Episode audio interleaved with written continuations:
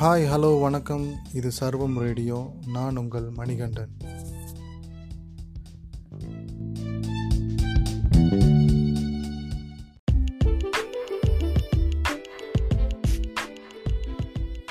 சர்வம் நேயர்கள் எல்லாருக்கும் என்னுடைய வணக்கம். என் பெயர் வந்து மாலத்தின்னு நான் இப்பொழுது இன்னைக்கு ஜெயமோகன் ஒரு இலக்கிய எழுத்தாளர் இருக்கிறாரு. அவருடைய ஒரு சிறு கதையை பற்றி பேசலாம்னு நினைக்கிறேன். அதை படித்தபோது எனக்கு இருந்த உணர்வுகள் அதோட ரியாக்ஷன்னு சொல்லுவாங்கல்ல அது இப்போ நம்ம ஒரு கதை படிக்கிறோம்னானாக்கா அது நம்ம அதோடே விட்டுற மாட்டோம். அதோட தொடர்பாக நம்மளுடைய வாழ்க்கையில் எப்படிலாம் நடந்திருக்கும் நம்மளுடைய அஹ், எதிர் அலை அதுக்கு என்ன இதெல்லாம் பற்றி நினைக்கிறோம் இல்லையா? அந்த மாதிரி நான் நினச்சதெல்லாம் உங்களோட வந்து பகிர்ந்துக்கணும்னு நினச்சிட்டு நான் இப்போ அதை பற்றி பேச போகிறேன் ஜெயமோகன்ங்கிறவர் கடந்த இருபது வருஷமாக கண்டினியூஸாக எழுதிட்டுருக்காரு. ஆயிரத்தி தொள்ளாயிரத்தி அறுபத்தி ரெண்டு நாகர்கோயிலில் பிறந்தார் இவர். அண்டு முத முதல்ல ரப்பர்னு அவரோட நாவல் எண்பத்தேழு எண்பத்தெட்டில் வந்தது. அது ரொம்பவுமே வந்து எல்லாராலையும் பாராட்டு பெற்றது அது. அதுக்கப்புறம் அவர் நிறைய நாவல்லாம் எழுதிட்டுருக்காரு. இன்ஃபேக்ட் அவருடைய ரொம்ப ஃபேமஸான நாவல் வந்து விஷ்ணுபுரம்ங்கிற நாவல். அண்ட் ரொம்ப க என்ன கருத்து செறிவு இருக்கிறதா? பின்ன இலக்கிய செறிவா? அண்ட் நம்ம வந்து பேச பயப்படுற சில எண்ணங்கள் இதெல்லாம் வந்து ரொம்ப கிளியராகவும் ரொம்பவுமே வந்து ஆழ்ந்து படிக்கக்கூடிய சில வாசகர்கள் மட்டுமே பெற்றுள்ள இவர் வந்து இப்போ ரொம்பவுமே நல்லா எழுதிட்டு வராரு. இந்த சமயத்தில் இப்போ இந்த கொரோனா வைரஸ்னால எல்லாருமே ரொம்பவுமே மனசு வருத்தத்தோடையும் ஒரு பதபதப்போடையும் வீட்டில் இருக்கிற போது அவர் இப்போ இந்த சமயத்தை வந்து ஒரு சின்ன சின்ன கதைகளாக எழுதுறாரு. அதுவும் சின்ன சின்ன கதைகள் நானானாக்க நடக்கிற சிறு சிறு சம்பவங்கள் நம்ம லைஃப்லேயும் அதெல்லாம் நான் நடக்கிறதுக்கு சான்ஸ் இருக்குது அந்த மாதிரி சிறு சம்பவங்களோட எல்லா பரிமாணங்களும் குழந்தை சைட்லேருந்து எப்படி அம்மா சைட்லேருந்து எப்படி அப்பா சைட்லேருந்து எப்படி பக்கத்து வீட்டுக்காரர் சைட்லேருந்து எப்படி எல்லா சைட்லேருந்துமா அதை பார்த்துட்டு அதோட தன்னுடைய அனுபவங்களை வச்சுட்டு அவர் எழுதுகிறாரு நம்ம அந்த கதையை படிக்கும்போது நம்மளும் அந்த உலகத்துக்குள்ளேயே போயிடுவோம். நமக்கும் அது நடந்திருக்கும் அந்த மாதிரி நிகழ்வுகள்லாம் அப்படின்னு தோணும். அது மாதிரி நான் இப்போ ரொம்ப சமீபத்தில் படித்து ரசித்த ஒரு கதையை பற்றி தான் நான் இன்றைக்கி பேச போகிறேன் இந்த கதையோட பேர் வந்து லூப் அப்படின்னு பேர். இந்த லூப்புங்கிற வார்த்தை டெலிஃபோன் இல்லை மின் அந்த முந்தி அந்த காலத்துலலாம் வந்து அந்த ஒயர் வழியாக தான் அந்த டெலிஃபோன் கனெக்ஷன் இருக்கும். நிறைய பேருக்கு உங்களுக்குலாம் ஞாபகம் இருக்கும்னு நினைக்கிறேன். அந்த மாதிரியான ஒரு டெலிஃபோன் எக்ஸ்சேஞ்சிலையும் அது சம்மந்தப்பட்ட டெலிஃபோன் இணைப்புகள் உள்ள இதை பற்றிய கதை இது. கிட்டத்தட்ட கேரளாவில் ட்ரிவாண்ட்ரம்னு வச்சுக்கலாம் நாகர்கோயில்னு வச்சுக்கலாம் அந்த மாதிரி இருக்கிற ஒரு இடத்துல டெலிஃபோன் எக்ஸ்சேஞ்சில் நடக்கிற ஒரு சம்பவம் இது. அங்கே ஒரு சீனியர் இன்ஜினியர் இருக்கார் ஒரு ஜூனியர் இன்ஜினியர் இருக்கார். பின்ன அவங்க ரெண்டு பேருக்கும் உதவி பண்ணுற ஒரு பணியாளர் ஒருத்தர் இருக்கார். அவங்களுக்குள்ளே எப்பொழுதும் திட்டிக்கிறது நீங்கள் வே வேலை பண்ணாமல் இருக்க வேலை பண்ணிட்டு எப்போ வர? அப்படின்னு நம்ம இப்போ ஆஃபீஸ்லாம் நடக்கும் இல்லையா? நான் அந்த மாதிரியான ஒரு சகஜமான உரையாடல்கள் எல்லாம் நடந்துக்கிட்டே இருக்கும். ஒருத்தருக்கு ஒருத்தர் டீஸ் பண்ணிட்டு ஜாலியாக இருக்கிறதுலாம் அப்படியே வந்துட்டுருக்கு அப்போ என்ன ஆகுது நானாக்க இவங்க வந்து ஃபாரஸ்ட் வழியாக ஒரு டெலிஃபோன் லைன் போகுது. அந்த ஃபாரஸ்ட்டு தாண்டிட்டு ஒரு வீட்டில் வந்து ஒரு ப- வெள்ளக்காரன்னு சொல்கிறாரு அதனால் நம்ம நம்ம பிரிட்டிஷர்னு எடுத்துக்கணும். சுதந்திரத்துக்கு முன்னாடி வந்துட்டு மேபி சுதந்திரத்துக்கு சுதந்திரம் நம்ம கிடச்சப்போ வந்து அவங்க இருக்கானாங்க அவனோட வீட்டுக்கும் ஒரு லைன் இவங்க கொடுத்துருக்காங்க. அவன் வந்து என்ன பண்ணிடுறான்னாக்க டெய்லியும் அவங்க வீட்டில் டே டைமில் ஃபோன் ஒழுங்காக ஒர்க் பண்ணுது. ஆனால் நைட் ஆனால் ஒர்க் பண்ண மாட்டேங்குது அவன் வந்து இவங்கள்ட்டெல்லாம் ரெண்டு மூணு தடவை சொல்லிட்டு இவங்க வந்து எப்போ நம்ம லைன் செக் பண்ணுறாதானாக்கா ஒரு ஆள் போவான் அவன் அங்கேருந்து ஃபோன் பண்ணுவான். நம்ம இங்கேருந்து எடுப்போம். கிளியராக கேட்கும் அதே கிளியராக கேட்குறது இவங்க ஏன் இப்படி சொல்கிறாங்கன்னு சொல்லிட்டு வந்துடுவான் அந்த மாதிரியே நடந்துட்டுருக்கு அதான் இவங்களுக்கு புரிய மாட்டேங்கிறது. அவர் வந்து கம்ப்ளைண்ட் நைட்டு பண்ணுறாரு ஒழிய ஆனால் வந்து டே டைமில் எல்லாம் ஒழுங்காக தான் ஒர்க் பண்ணுது. அப்போ நினைக்கிறாங்க அவன் பயங்கரமாக ராத்திரி குடிச்சிட்டு அவன் என்ன பண்ணுறோன்னே தெரியாமல் ஃபோன் அடிக்கிறோன்னு நினச்சிட்டு அடிக்காமல் கூட இருந்துருக்கலாம். அவன் அப்படி இப்படி நம்மலாம் கேலியெல்லாம் பேசிகிட்டு இருக்காங்க. ஆனால் அவன் சென்னைக்கு போயிட்டு பெரிய ஆஃபீஸ் வரைக்கும் அவன் போய் கம்ப்ளைண்ட் பண்ணதுக்கப்புறம் போய் நம்ம எடுத்து தான் ஆகணும் ஆக்ஷன் அப்படிங்கிறதுனால இந்த சீனியர் இன்ஜினியரும் ஜூனியர் இன்ஜினியரும் அந்த பணியாளரும் எல்லாருமா போகிறாங்க அதை வந்து அந்த ஃபாரஸ்ட் ஒரு ஸ்ட்ரெச் வந்து ஃபாரஸ்ட்டு அந்த ஃபாரஸ்ட் வழியாக தான் அந்த டெலிஃபோன் கம்பிகள் போடப்படுகின்றன. அதுக்கப்புறம் தான் அவரோட வீடு இருக்குது அதை பார்க்கறதுக்கு போ போகிறாங்க நல்ல மழை அந்த சகதியும் சேரும். காலை வச்சா எந்த என்ன பூச்சி இருக்குமோ என்னமோ இருக்குமோ நம்மளால் சொல்ல முடியாது. அவங்க டார்ச் லைட்டை வச்சுட்டு அடிச்சு அடித்து அந்த டெலிஃபோன் கம்பியே ஏன் வந்து கம்பி எங்கேயாவது துண்டுப்பட்டிருக்கா இல்லாட்டா வளைஞ்சிருச்சா? அந்த மாதிரிலாம் பார்த்துட்டே போகிறாங்க பார்த்துட்டே போகும்போது தான் பார்க்குறாங்க ரெண்டு கம்பி பேரலாக போகும் இல்லையா? அந்த ரெண்டு கம்பிக்கும் மேலே அதை சுற்றிட்டு ஒரு மலைப்பாம்பு படுத்துட்டு அந்த ஃப்ளாஷ் லைட்டில் ஜஸ்ட் பா இமேஜின் பண்ணி பாருங்கள் நைட்டில் போயிட்டே இருக்கிற போது அந்த மாதிரி நம்ம பார்த்தோம்னாக்கா அப்படியே விதிவித்து போயிட்டாங்க அவங்க. என்ன பண்ணுறதுன்னு தெரியல. ஓ இதாக்கும் சங்கதி எப்படின்ட்டு அவரோட லாங்குவேஜ் எப்படி இருக்கும்னா ரொம்ப நேச்சுரலாக எழுதுவார். அந்த நார்கோயில் தமிழில் வந்து மலையாளமும் கலந்துருக்கும். தமிழும் இருக்கும். அது அது ஒரு பெக்யூலியராக இருக்கும் அது. அது அங்கே இருந்துட்டு அதோட சுவையை வந்து அறிஞ்சவங்களுக்கு இது படிக்கும்போது அவங்க பேசுகிற மாதிரியே இருக்கும் காதில். அப்படி அவங்களுக்குள்ள பண்ண மீன் நம்ம அடுத்த நாளைக்கு நம்ம வந்து பார்த்துக்கலாம் அப்படின்ட்டு ஒரு பாம்பு பிடிக்கிறவங்கள கூப்பிட்டு அந்த பாம்பை பிடிச்சிட்டு எடுத்துகிட்டு போயிட்டு கொஞ்சம் தூரம் நல்லா தள்ளி பேச்சு பாருங்கிற ஒரு இடத்துல வந்து அதை கொண்டு போய் விட்டுறதுக்கான ஏற்பாடெல்லாம் பண்ணிட்டு வந்துடுறாங்க. வந்தாச்சுன்னா அதுக்கப்புறம் ஒரு வாரம் கழித்து பார்க்குறான் மறுபடியும் அந்த துறை வந்து ஃபோன் பண்ணி சொல்கிறாரு சரியில்லை அப்படின்ட்டு என்னடா அது அப்போ தான் மறுபடியும் தான் போய் பார்க்குறாங்க. அதே பாம்பு அந்த ஒரு வாரத்தில் அதே ரூட்டை பிடிச்சிட்டு வந்திருக்கு. அதுதான் வந்து உயிரினங்களோட ஒரு வாழ்வு தரிசனம் அது. அதாவது ஒரு பர்டிகுலர் என்வாயர்மெண்ட்டு ஆறு பர்டிகுலர் வழக்கங்கள் இதுக்கெல்லாம் பழக்கப்பட்ட அந்த பாம்பு அதை விட்டுட்டு போக அதுக்கு மனசு இல்லை. அதுக்கு ஏதோ இந்த இடத்துல ஒரு அட்ராக்ஷன் இந்த இந்த ரெண்டு டெலிஃபோன் கம்பி மேலே அது படுத்துக்கிறது இல்லையா? அதில் வந்து அதுலேருந்து வர மைன்னு ஒரு சவுண்டு வருமே அதுவாக இருக்கலாம். அப்படி இல்லைன்னா ஒரு எலக்ட்ரிக்கல் வைப்ரேஷனாக இருக்கலாம். அதுக்கு பழக்கப்பட்டுடுச்சு அந்த பாம்பு. அது இருந்தால் தான் அதாவது உயிரோடு இருக்க முடியும்னு இப்போ நம்ம விஷயத்தில் கூட நிறையா அப்படி தான் சில பாட்டுக்கு நம்ம பழக்கப்படுவோம். சில ப உணவுகளுக்கு நம்ம பழக்கப்பட்டு விடுவோம். அது இருந்தால் தான் நம்மளால் என்னமோ அன்றைக்கி அதை ஒழுங்காக முடிஞ்ச மாதிரி இப்போ எத்தனை பேர் அந்த மாதிரி நிறைய ஹேபிட்டுக்கு நம்ம எல்லோரும் அடிமையாக தான் இருக்கோம். அந்த மாதிரி பாவம் அந்த பாம்பு அங்கேருந்து மறுபடியும் தேடி வந்திருக்கு போல இருக்குது அப்படின்னு தோணுது.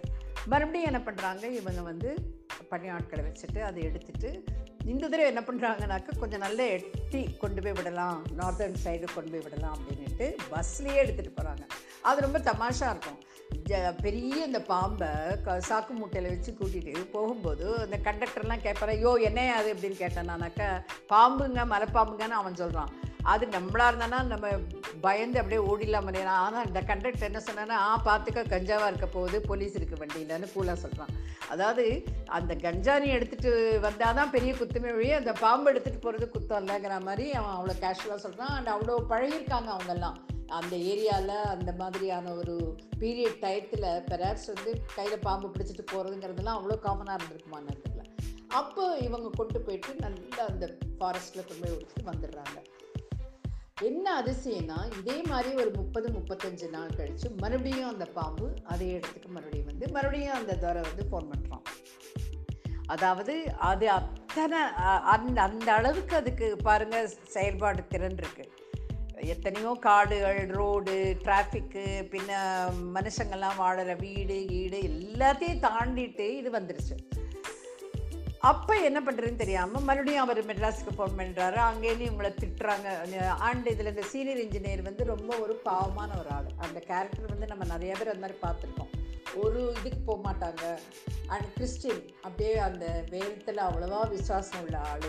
எதுக்கு யாரையும் தும் துன்புறுத்த மாட்டார். ஒரு பணியாளர்னா அவர் கோச்சுக்க கூட மாட்டேங்கிறாரு. அந்த மாதிரி ஒரு சிம்பிள் ஆள். நம்ம டிப்பிக்கல் ஒரு கவர்மெண்ட் சர்வெண்ட்டு இதுக்கு நியாய நியாயத்துக்கு பயந்துட்டு எல்லா வேலைகளையும் செய்கிற ஒரு சாதாரண மனுஷன்.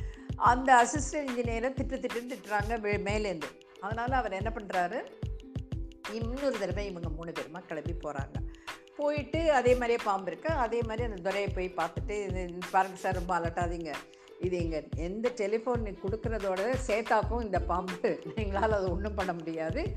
அதனால் தயவுசெய்து இதுதான் ப்ராப்ளம் ஆனால் நீங்கள் மேனேஜ் பண்ணிக்கோங்க அப்படிங்கிறாரு.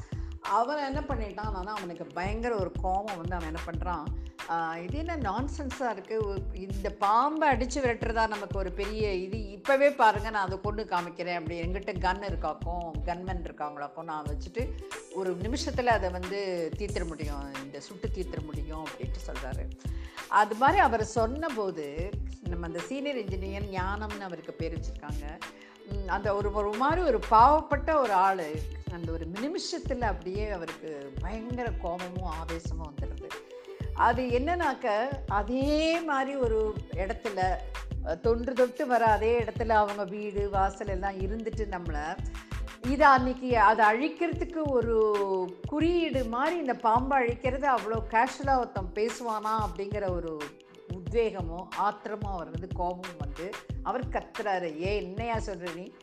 நீ இந்த பாம்பை அழிச்சிட்டு ஒரு நிமிஷம் கூட உயிரோட இருக்க மாட்டேன். ஒன்றை நான் அழிப்பேன். இது வந்து நான் நம்புகிற எங்கும் நிறைந்திருக்கிற பரமபிதாவின் மேலே ஆணை அப்படின்ட்டு சொல்லிட்டு நடுங்கிறது கையெல்லாம் அவ்வளோ ஒரு கோபமும் வருத்தமுமா அவர் சொல்கிறாரு அப்போ கொஞ்சம் தள்ளி அவரை அழைச்சிட்டு போனப்புறம் நம்ம அந்த அசிஸ்டன்ட் இன்ஜினியர் வந்து அவர்கிட்ட சொல்கிறாரு அவர் வந்து பயங்கரமான விசுவாசம் உள்ள ஆளாக்கும். அண்டு செய்யணும்னு அவர் நினச்சாருன்னா செஞ்சிருவாராக்கும் இதை த- இதுக்கு மேலே நான் உங்களுக்கு ஒன்றும் சொல்ல இஷ்டம் இல்லை அப்படின்னு சொல்லிட்டு. மெல்ல ரெண்டு பேருமா அங்கேருந்து கிளம்பி வந்துட்டு வரும்போதே அவங்களுக்கெல்லாம் ஒரு தாங்க முடியாத ஒரு வருத்தம். அதாவது இந்த கதையில் வந்து அந்த வருத்தம் அவங்க ஃபீல் பண்ணுறாங்க இல்லையா?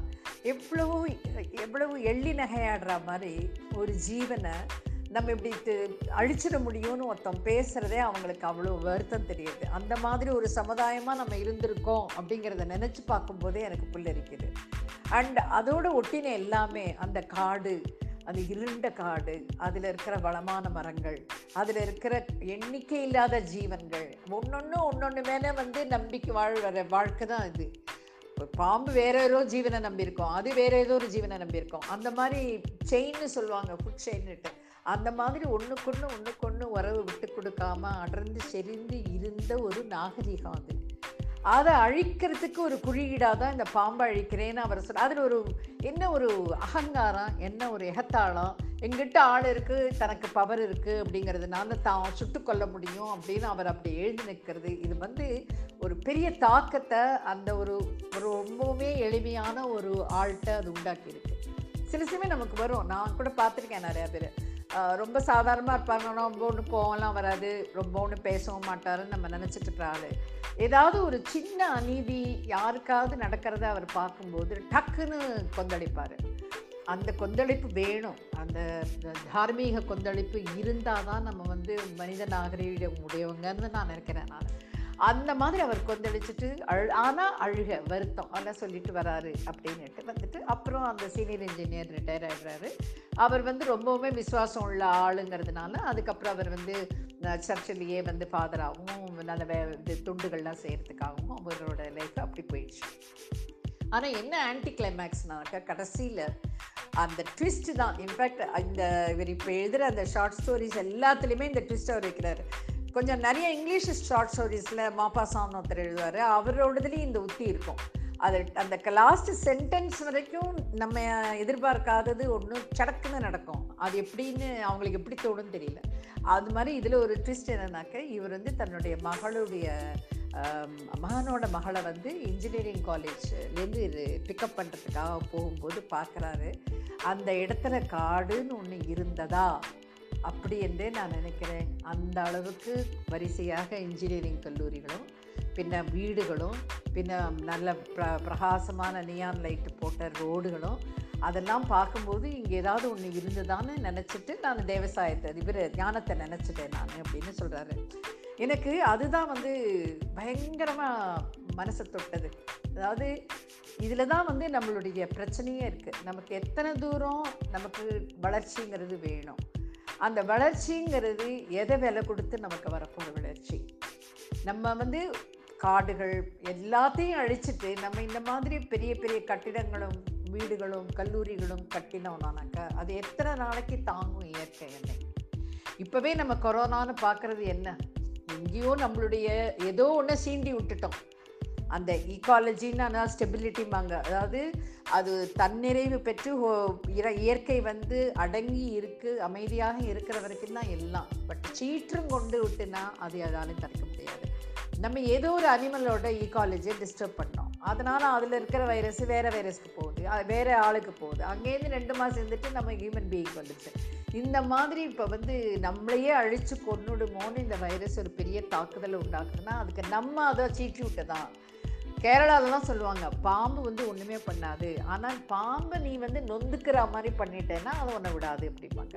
அதை நீ டிஸ்டர்ப் பண்ணாதான் அது மேலே ஏறி நின்று மிதித்தாலோ இல்லாட்டா அதுக்கு அதோட போகிற வழியில் நின்னாலோ அங்கே தான் உன்னை அடிக்குமே ஒழிய இல்லாட்டா உன்னை கொத்தவே கொத்தாதுமா ஆனால் நம்ம வந்து சின்ன வயசுலேருந்தே பாம்பு பாம்புன்னு பயந்து பயந்து அதை பார்த்தாலே ஒரு வெறுப்பு வரா மாதிரி ஒரு நம்மளுடைய உள்ளம்லாம் அப்படி ஆயிடுச்சு. அது கூடாது. நான் என்ன சொல்ல வரேன்னா முடிந்த வரைக்கும் எல்லா ஜீவராசிகளையும் நேசிக்கணும் நம்ம.